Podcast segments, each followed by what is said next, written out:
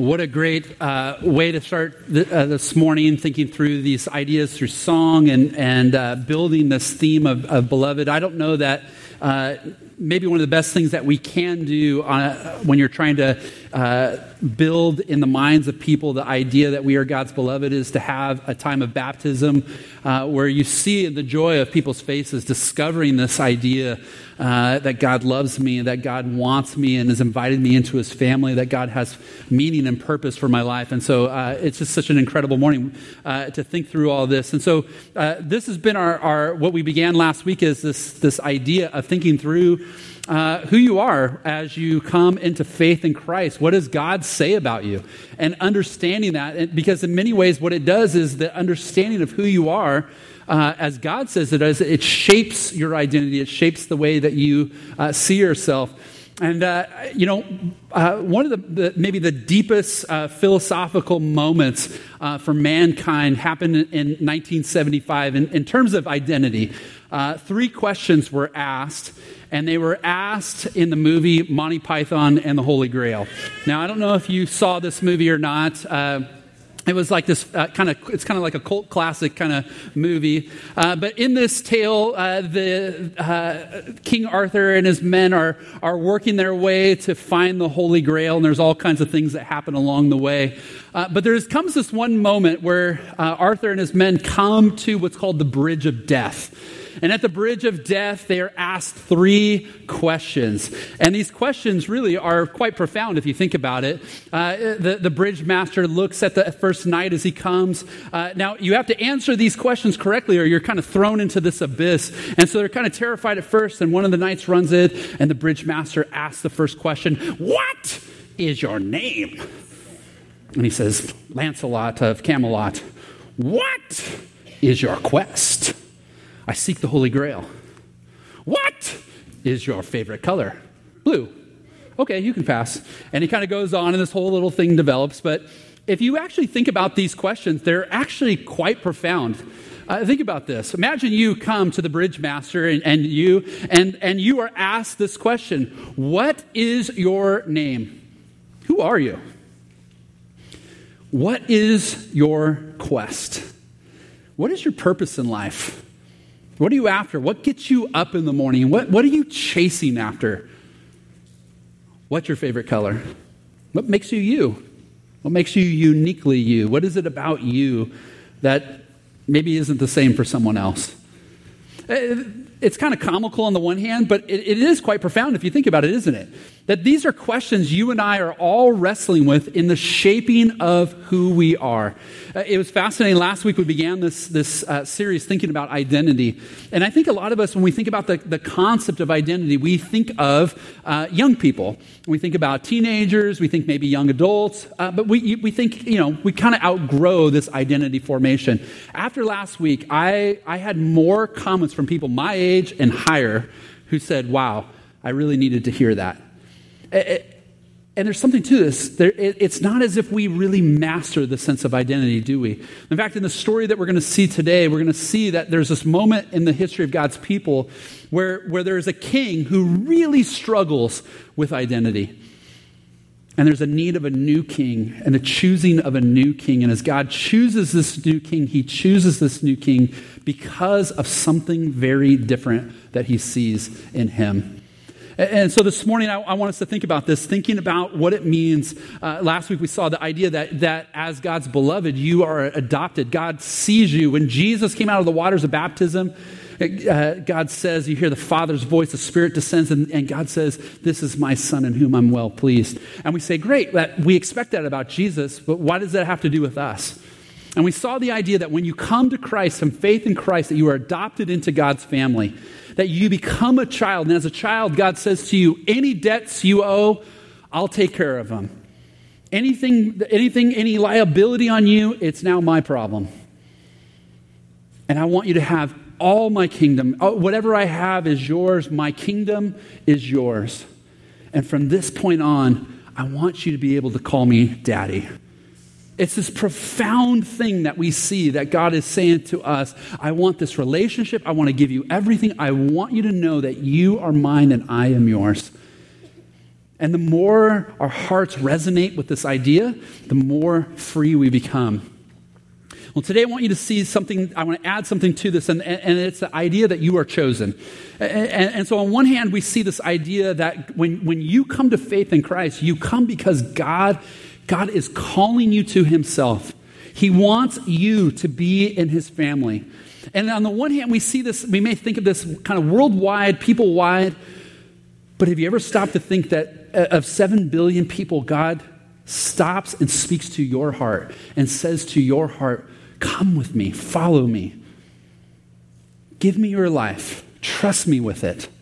I promise you, I will give you purpose, I will give you meaning, I will give you the life that you've always dreamed of, that I've always dreamed of for you.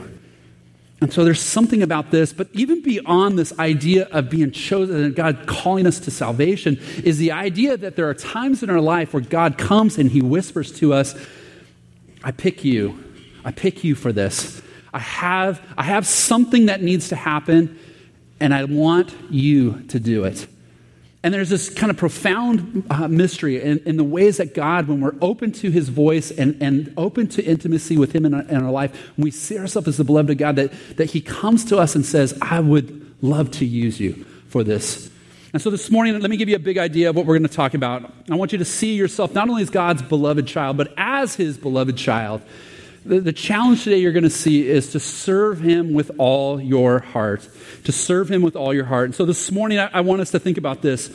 Uh, I want you to see that when you hear God call to you to come to him and to follow him, to surrender your life to him, uh, that he wants to give you life. He wants to fill you with life, filled with his presence and his power. And so, uh, this, this story we're going to look at today is this incredible moment in the history of God's people. And so, can I invite you to turn to 1 Samuel 16 if you have a Bible with you or on your Bible app on your phone or whatever it is that you might have. If you need a Bible, there's actually Bibles in front of you. It's going to be page 283. 283. And so, what we're looking at today is the story of God calling. Uh, this new king. And so, uh, for years, uh, Israel had a king, but the king they had was the Lord Himself. Uh, the Lord wanted to be their king. He chose them, He built them as a nation, and He said, I am your king. And they came to Him and, in essence, kind of rejected Him, saying, We want a, we want a human king. Like all the other nations, we want a human king we can look at and we can turn to, and He'll fight for us. And God says, I'll fight for you. And they say, No, no, no, no, we need a human king. And so, even though God did not want this for them, He relented. He gave them a king, and this was not a great thing. Saul was the, the king that they chose. Saul, uh, he, he, he was the, the, the one that played the part. He looked the part. He was big, he was handsome, he was strong, he was a great fighter, all these kind of things. He looked and felt like a great king. But Saul was tormented by something.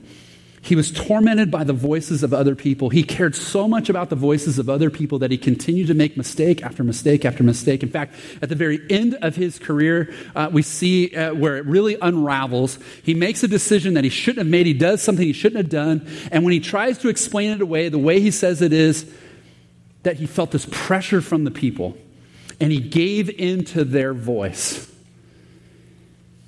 Man, if there's anything that speaks of insecurity, of, a, of an insecure life, of, of a lack of identity, is to say, I make my choices because I give in to what people want, to what people say.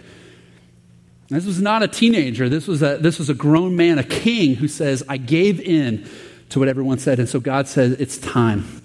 It's time for us to find a new king. And so he goes to his priest Samuel. He says, Go to the house of Jesse. We're going to anoint a new king.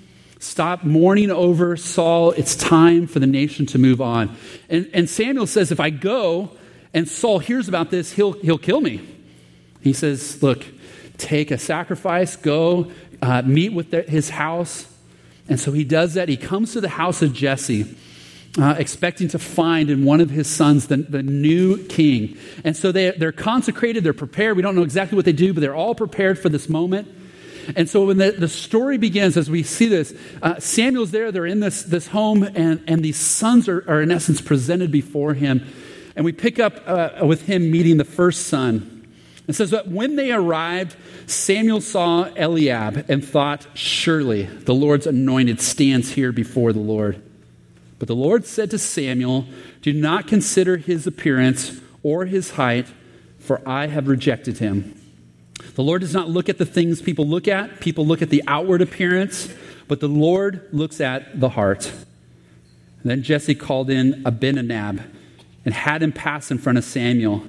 But Samuel said, The Lord has not chosen this one either. Jesse then had Shammah pass by, but Samuel said, Nor has the Lord chosen this one. Jesse had seven of his sons pass before Samuel, but Samuel said to him, The Lord has not chosen these. And so he asked Jesse, Are these all the sons you have? There is still the youngest, Jesse answered. He's tending the sheep. Samuel said, Send for him. We will not sit down until he arrives.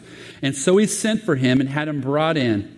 He was glowing with health and had a fine appearance and handsome features. And the Lord said, Rise and anoint him. This is the one. So Samuel took the horn of oil and anointed him in the presence of his brothers.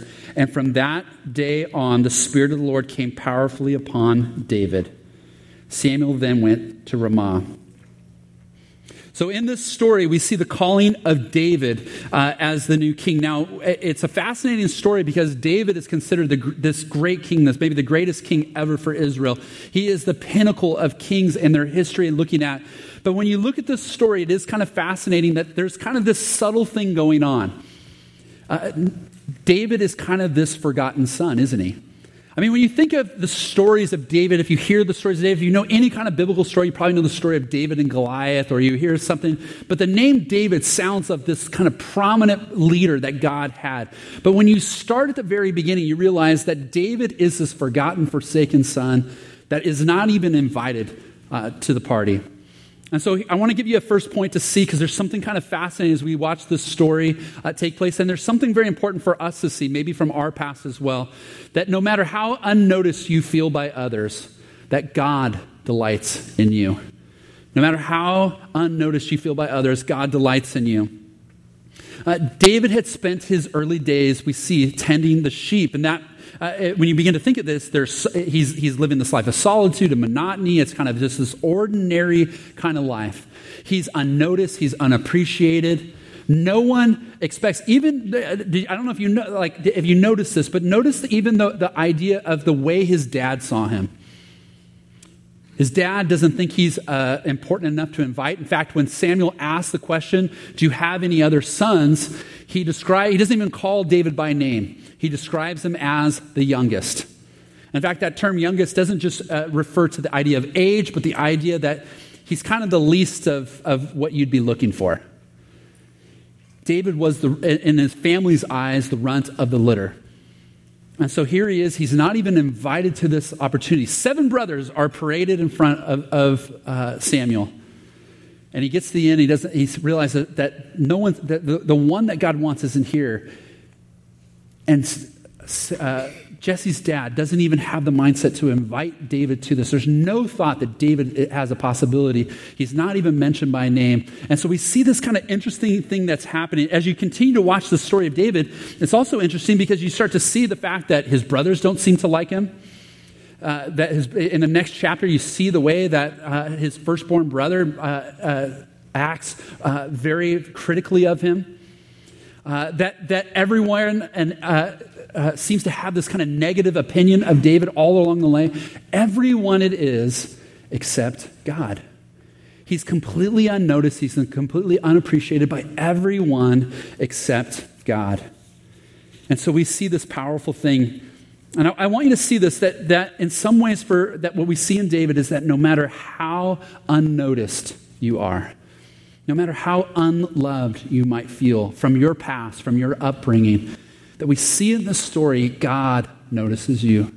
God notices you.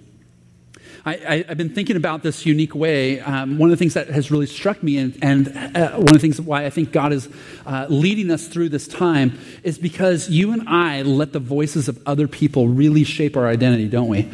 We let people say things to us that hurt us, and we live out of fear of trying to live up to those things. Maybe even it's the silence. Maybe it's the fact that just no one seemed to notice us, seemed to care for us, seemed to draw us, or believed great things in us.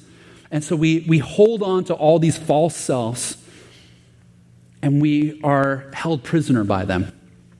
I remember uh, when I started here as a youth pastor, I was a youth pastor about 10 years. and uh, I got a call from Biola University, a great Christian college down the street, and they invited me to come teach youth ministry there. And I remember thinking to myself, man, why did they pick me? Like, who am I to be able to, to teach this? It was an incredible privilege, and I loved it. And so, uh, as the years were passing by and, and, I was doing it, I would get to know these, these, most of them were like interns in churches, they were kind of growing up. And so I'd be at some kind of youth ministry event, and I would, I would see uh, one of the students, uh, either present or, or former student, and they'd say, Oh, I want you to meet my youth pastor. And they'd take me to their boss, and immediately it'd be this sizing up thing going on. And so uh, the, the person would come to me and introduce themselves, and they start asking me questions, and it would always come down to this question So, how many kids are in your youth group, Bill? They always wanted to know. And, and I started to realize it because really there was almost really this feeling of if I have more kids in my youth group, I'm probably more qualified than you are to teach this class. Now, this created incredible uh, uh, fear and tension and insecurity in my heart. I wish I could say I had kind of mastered identity by then, but there was no way. And so I had these, this sense, these feelings in my heart of, yeah, Lord, why don't I have a bigger group? What's wrong with me? Why can't I be at the big churches and the big youth groups and all those kinds of things? And that, that moment had kind of reached a pinnacle for me. And uh, uh, in the same week, I got two calls one from a church that had 4,000 people in it, one from a church with 5,000 people in it. They said, We've heard about you. We want you to interview. We think you'd be great for our youth ministry. I thought, finally, my day has come. My name will be great like all the others. I interviewed, and it became really apparent real quickly that I was a terrible fit. I, this was not what I dreamed of doing with my life. This was not uh, uh, uh, what I was gifted at. It was not the kind of pastoring I felt comfortable doing. And so I said no to both those uh, opportunities. And it's one of those moments where you, you wonder if God smirks. Um, when you have a still, when you hear the still small voice of God in your heart, it was about probably a little bit after that where I just kind of reflecting on the whole experience could, could sense God's voice in my life saying this Do you trust me now? Do you think I know what I'm doing? When we see these moments, when we hear these voices, sometimes you and I, we, we are so turned, we are so uh, uh, focused on trying to live up, to prove ourselves maybe in some way by things people have said or things that they didn't say, by the way we were treated or the, or the ways that we were neglected. But I want you to see in this story one of the things that's so powerful in this is no matter how unnoticed you feel, no matter how unloved you might have felt from your past, God does see you, God does notice you. But notice the thing that, that he really notices in David, what God is most concerned with is your heart. What he's most concerned with is your heart. I, I, don't know about you, but when I was reading through this story, one of the things that was probably the scariest to me was uh, in the very first verses, and we see that the very priest of God misses it entirely. That he sees the firstborn Eliab come in, and he goes, There you go. That's a king right there. And notice what he sees. He sees this kind of this height, this the stature, this kind of you know. Uh, obviously, he was. We see in the next chapter, he's a good fighter. All these external qualities. And if Samuel can get it wrong, who's to say that you and I can't get it wrong? You and I, aren't we? All of us, we are so fixated on the external things. We are so fixated on these things on the outside. But notice what it is that God sees. He sees the heart. Now, I don't know if you, you saw this too, but at the end of the passage, you see this that the passage actually describes the fact that David actually has some external qualities. He's handsome too. He's got kind of this glowing features, probably got pretty, pretty sick tan from being out in the fields all the time. Whatever it is. Uh, but it says that there's some ways that when he saw David, he's realized, oh, there's more to David than I thought. But what God sees in David, we see in the very beginning, is he sees past the external things. He sees his heart. What mattered most was his heart. You and I are, are, are so easily intoxicated by the externals. We see the things on the outside and we move towards those things good looks, athleticism, uh, a, a, strong drive. All those, none of these things are bad things in of themselves, but we see that those things, apart from a heart that belongs to God, uh, that there's something missing. And so when we look at this, uh, we see this, uh, this idea, you kind of wonder where in the world did David develop this? How in the world did David have something in him that God could see in him? What, what was it about his heart that God saw? And what we realize is that it was the time out in the fields where he would spend all this kind of countless hours just kind of being with God in, in, doing that, that role, that something changed in him. We see this in the next chapter when he comes to fight this fight with, with Goliath. As he comes in, he's here he is, this young guy, and the, question's asked, What makes you think you can fight and beat Goliath? And David talks about his experience as a shepherd. He says, When I was a shepherd, uh, the, uh, uh, these animals, the, the lion would come, the bear would come, and they would take a sheep. And I would go and I would fight a lion, I'd fight the bear. But David doesn't pump himself up. He doesn't say about himself, and, and uh, my character or my, my uh, uh, uh, ability. He doesn't say, I was able to do this. I'm the great fighter. I'm the one that you can do. I can fight anything and win anything. What David says is, The Lord who delivered me from the lion, from the bear, the Lord is the one who will deliver me from the, the giant. You see in his heart, he has learned to trust the Lord. The external things aren't bad things in and of themselves. But what we see ultimately is the fact that all those external measurements really have impact when they belong to a heart that belongs to God. Do you have influence? Do you have power? I mean, in and of itself, there's something to that. But if you use that influence, that power to manipulate, to coerce, to, to get your way, I don't know that God is really impressed. Instead, the scriptures talk about for us to see the needs of others, to use our influence for the sake of others, to consider others better than ourselves. Do you have money? Do you have wealth? Well, that's an external measurement that might be impressive to some people. I don't know that God's really impressed if you're not thankful, if you're not generous with those things. On and on we can go about external qualities in and of themselves, but apart from them being connected to a heart that belongs to God, there's something missing. And so I want you to see uh, one final thing in this passage I think is really important as we see him choosing. He sees in, in David this heart, this heart that just trusts him. And he says to him, This is, the, the this is going to be my king. And so uh, here's the final thing I want you to see. If God has chosen you, serve him with all your heart. Serve Him with all your heart. Now, one of the things that's so fascinating uh, uh, in this is uh, we see the way that, uh, think about what this must have been like for David. So, David is minding his own business. He's out there on the fields, just like any, he just thinks that's a, kind of a normal day. He's called in. He comes in. Here's this old guy. He takes a, this jar of oil, he pours it over his head. Now, I, best scholars can, can come up with is uh, it, it, seems as if uh, Saul didn't really know, that anyone didn't really know what was happening on. Everyone in the house, they knew something was happening. They didn't quite know what was happening. In part, it seems that God is still trying to hide this from Saul in, in an effort to protect David.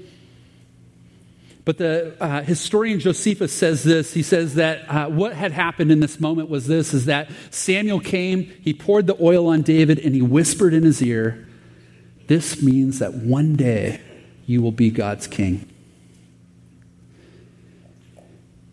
Now, think about this. If the priest shows up, he pours the oil over you and whispers in your ear that you're going to be the next king, what do you do with that? What do you do with that knowledge, that privilege? Maybe tell someone, post something, use it against your siblings I get the last of whatever. I'm going to be king, you know, right? I don't know if you know what David did. It's really quite fascinating. So here's what happens he, he anoints David to be the next king. And then the story, the next story tells us this.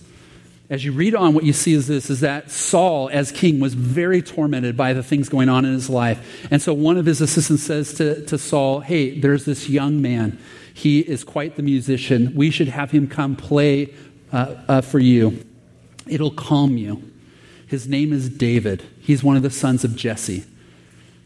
And so we see this. If you look down at verse 19, it says this that Saul sent messengers to Jesse and said, Send me your son David, who is And you might want to even underline these three words with the sheep. Think about the heart of David and how it's, it's shown here. David had a heart of humility and service that when he was named king, he treasured that. But he, when it came time to serve his family, he went back into the fields and served. He was, when they came and, and wanted him, where was he? He was with the sheep. He was back tending sheep. He was humble through this, and he was willing to do whatever uh, it takes. A colleague of mine said this. He said, uh, uh, This idea, I love these words. He said, uh, Yes is already on the lips of those who know they are the beloved. They're already ready to say yes to whatever God has because they know they are the beloved of God. And David, you see this in these, in these uh, next chapters. Tend the sheep, I'll do it. Go serve the king, I'll do it. He comes and he plays music for the, the king he's going to replace. He offers himself fully to him. He becomes this trusted person that Saul uh, uh, comes to uh, really value. You see this heart in David this way? They go to battle and he's going back and forth between his home and the, and the line. His dad says, Take food, take cheese. Take the cheese, I'll do it. Tend the sheep, serve the king, bring the cheese, fight the giant. What do you want me to do? I'm all in. I'll do it. This is who David was. David had this heart. God had spoken into him and said, You're my beloved. You, uh, in fact, the name David means beloved of God. And David knew, uh, he lived his namesake. He knew that God had chosen him. He was at peace with it, and he was just willing to serve. And so, one of the things that you begin to see in this that's so interesting is Saul is actually the opposite. Saul begins to see David's popularity grow as David is, is victorious in different things. And every time he sees something good happen with David, he feels threatened in his identity and he wants to take David out.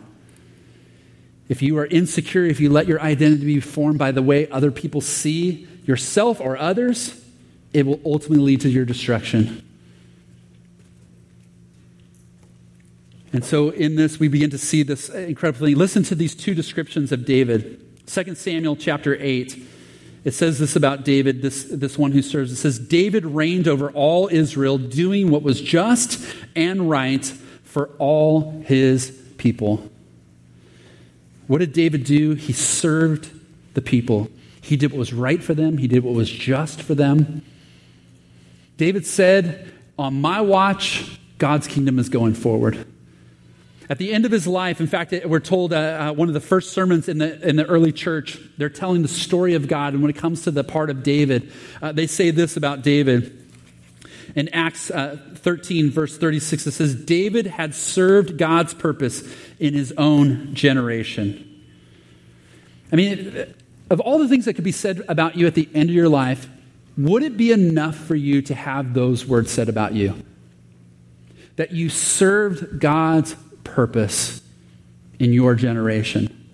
During your time on this earth, you were willing to do what God asked you to do. You would serve Him faithfully. You would honor Him. You, you would just humbly serve. You serve Him with all your heart. If that was what was said for you at the end of your life, all the other stats, all the other impressive things were let go, but the one thing that was said about you was this that you served God's purposes in your generation. Could that be enough for you? And so I want to ask you this morning are you ready? Are you ready to be chosen? Are you ready to be chosen? Are you ready for God to come and pour his oil on you and whisper in your ear, hey, I need you? Uh, here's what I, I, I, think is so fascinating. David, again, think about it. David got up that morning. He thought it was going to be like every other day. He was absolutely shocked by what happened at the end of the day. He thought he was going to take care of sheep. By the end of the day, he was going to be the future king. That's not how he saw that day going. And many people who serve the Lord will say this I didn't see his call coming. It was surprising, it was unexpected. But what we see over and over again is simply this command be ready. Be ready. You don't know when the Lord's going to move next. Are you ready to hear his call? Are you ready to, to, for him to choose you for something? One of the things that we say here at Beach Point is uh, that you have this, this relational world in your life. We call it uh, the 8 to 15. Uh, but what we mean is this, is that any time in your life, if you kind of uh, look up and look around, you will see there's, there in different seasons, there's somewhere around 8 to 15 people in your life that if you really thought about it, really prayed about it, it seems as if God has strategically, supernaturally put these people in your life. In, in the baptism, you saw that with uh, our story, Kim and I's story with the, the hoods. Uh, what a fascinating thing. In our situation, we have to drive to Aliso Viejo to put our daughter in a special school for a season to get some testing done. We meet a family, we connect, and we realize we have some similar needs. And for the opportunity of my wife to, to, and Cheryl to homeschool these girls, that took a lot. That was a lot. There was a lot expected of them. But this was something that we sensed, they sensed that God was inviting us to do. And so people will look back and say, uh, you know, wow, it must have been uh, hard. It's a lot of work to do. It wasn't. It wasn't sacrifice. It was work, but it wasn't sacrifice. It brought us joy because we were doing what the, we knew the Lord wanted us to do. And when you see in moments like this, when you think, and I look at our friendship that we've developed over this time, I say, man, I'm so thankful that, that we said yes to that. Are you ready to say yes to whatever it is the Lord invites you to in, your little world? Are you ready to be chosen? When God says to you, I need you there, are you ready to say, I'll serve you with all my heart?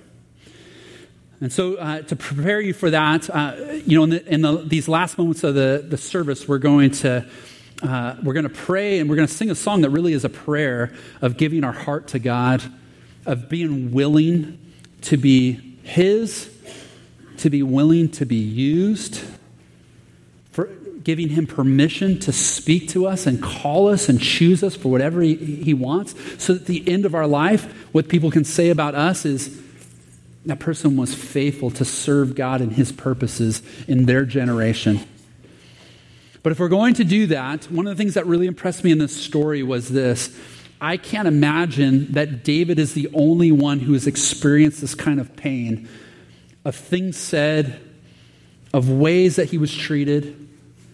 And, and in some ways, I think it's, it's valuable, it's important for us to, to acknowledge that sometimes there are things that are said to us even as I shared my story, we sometimes don't even see the unique way that it's like your car, almost like your car being misaligned, that we're, we're veering one way because we feel the tug of a voice in our life or the lack of a voice in our life.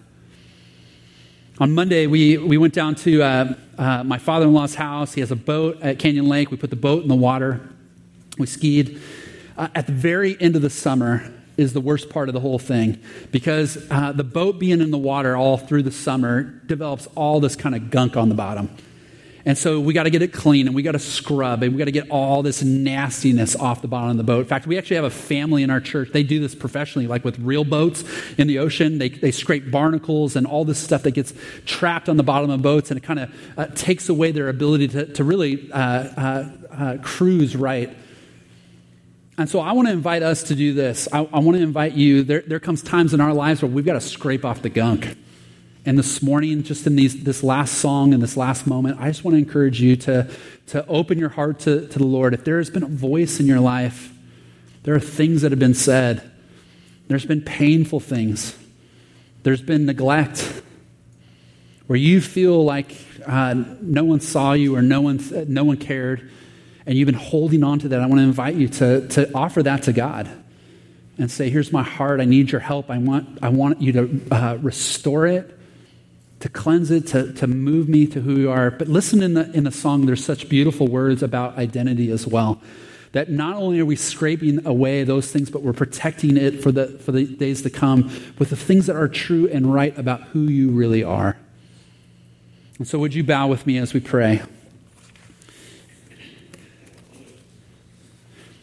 And if it's your desire this morning to give God your heart as we sing this song, just simply tell him that. As you saw the testimony of uh, these kids, of Brian and Eli, uh, of Shar and Alana, of Whitney and Rebecca, All throughout this day, people have been given testimony that they're willing to follow Jesus, to trust Him with their lives. If that's your desire this morning as we sing, just say those very words to, to Him Lord, I believe, and I'll follow you with your help. And where there needs to be healing, where there needs to be cleansing, ask Him, Lord, help me. I give you these things that were said about me. I don't know how I'm moving past these things. Give me your help. Give me your strength. Lord, we just give you this moment.